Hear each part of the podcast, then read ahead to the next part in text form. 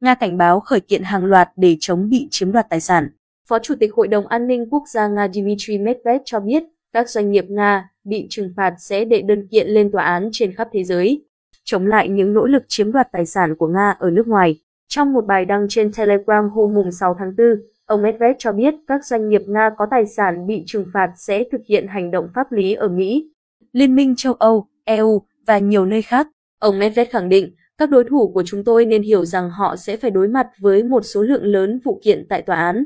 cả tại các tòa án quốc gia của Mỹ và châu Âu, cũng như tại các tòa án quốc tế. Trong bài đăng của mình, ông Medved cũng thừa nhận hệ thống tòa án ở Mỹ và châu Âu có mức độ độc lập đáng kể. Kể từ khi Tổng thống Vladimir Putin phát động chiến dịch quân sự đặc biệt nhằm vào Ukraine, Mỹ, EU, anh và các đồng minh khác đã áp lệnh trừng phạt lên một loạt doanh nhân và doanh nghiệp Nga, từ các ngân hàng do nhà nước kiểm soát đến những nhà sản xuất vũ khí. Các lệnh trừng phạt của phương Tây cũng bao gồm việc đóng băng tài sản nhiều cá nhân Nga. Ngoài ra, nhiều siêu du thuyền và một số tài sản có liên quan đến các nhà tài phiệt Nga cũng bị thu giữ. Tờ The Guardian nhắc đến việc chính phủ áp đặt lệnh phong tỏa tài sản đối với 7 doanh nhân người Nga, trong đó có tỷ phú Roman Abramovich, chủ tịch câu lạc bộ bóng đá Chelsea và nắm giữ cổ phần tại Evirat plc, công ty sản xuất và khai thác thép đa quốc gia của Anh. Các nhà tài phiệt khác của Nga bị trừng phạt là Igor Sechin, Oleg Deripaska, Andriy Kostin, Alexei Miller, Nikolai Tokarev và Dmitry Lebedev.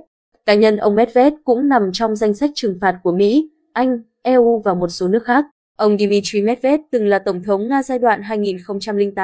2008-2012 và hiện là Phó Chủ tịch Hội đồng An ninh Quốc gia Nga. Mới nhất, anh cũng thông báo các biện pháp trừng phạt mới nhằm vào hai ngân hàng nước này và tiến đến loại bỏ hoạt động nhập khẩu dầu mỏ và than đá từ Nga vào cuối năm 2022. Bộ trưởng Ngoại giao Anh Liz Truss cho biết các biện pháp trừng phạt mới sẽ tiến tới chấm dứt hoạt động nhập khẩu năng lượng từ Nga và tiếp tục nhắm tới các cá nhân và doanh nghiệp liên quan chính phủ Nga. Bà Liz hôm mùng 6 tháng 4 cũng thông báo áp đặt trừng phạt lên 8 nhà tài phiệt, trong đó có tỷ phú Andriy Guriev, chủ tập đoàn phân bón Fosagro, đã mua tòa lâu đài Whitehurst nổi tiếng ở thủ đô London với giá 421 triệu euro vào năm 2015. Đây là dinh thự tư nhân lớn thứ hai của Anh sau cung điện Buckingham. Những nhà tài phiệt khác bị trừng phạt bao gồm Sergei Sergeyevich Ivanov, chủ tịch công ty khai thác kim cương thuộc sở hữu nhà nước Nga Arosa, Leonid Mikhelson, người sáng lập tập đoàn sản xuất khí thiên nhiên hóa lỏng LNG, Novatech, Moskancher, cổ đông lớn nhất của công ty phân bón Ukraine. Thông báo của Anh được đưa ra cùng với các biện pháp trừng phạt tương tự từ các đồng minh phương Tây bao gồm EU,